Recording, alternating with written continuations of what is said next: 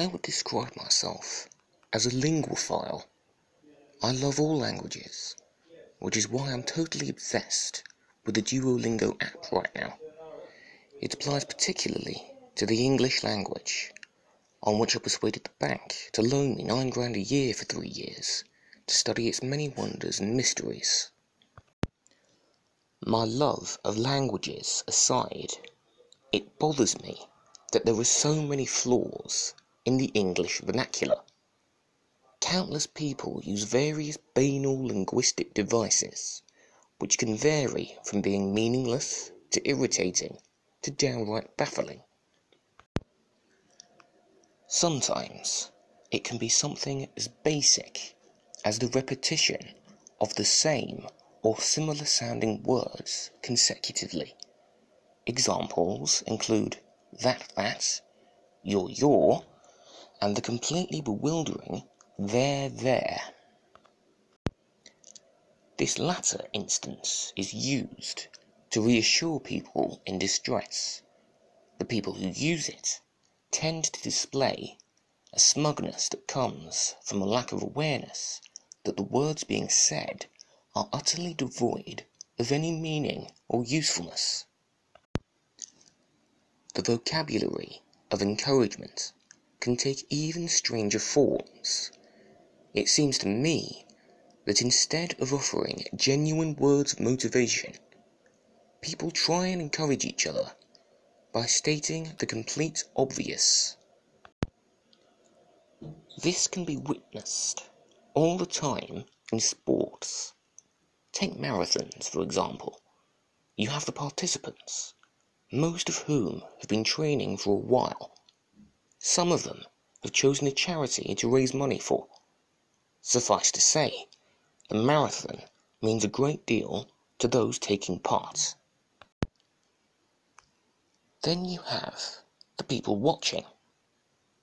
If they wanted to make themselves useful, they could offer words of motivation to the tune of, You can do this. We believe in you. We are so proud of you. Instead, what do they do?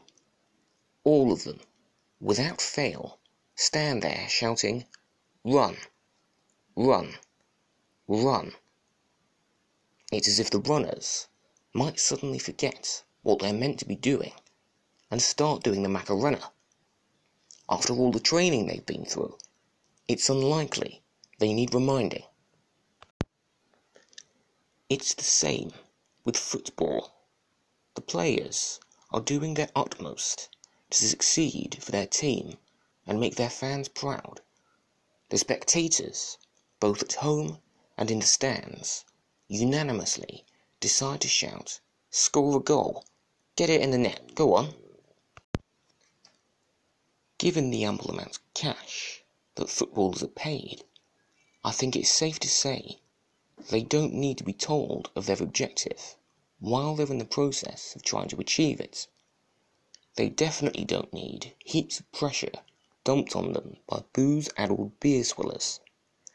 If it were me, being screamed at to score a goal, I'd stop what I'm doing, turn to face the screamers, and shout back, What does it look like I'm trying to do? What do you think I am, thick or something?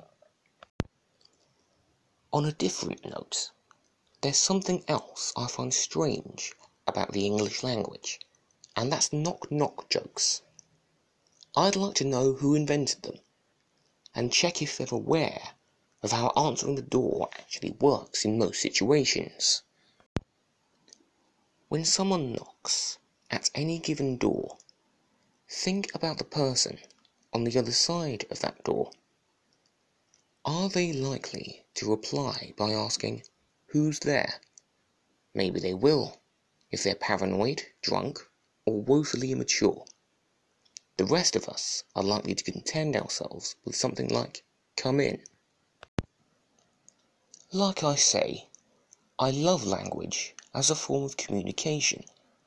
That's why I believe that as a species, humanity needs to collectively find the best possible ways to connect with each other linguistically People may not always like us, but it's better that the reason should be that they dislike the content of what we're saying, rather than because they can't fathom what we're going on about.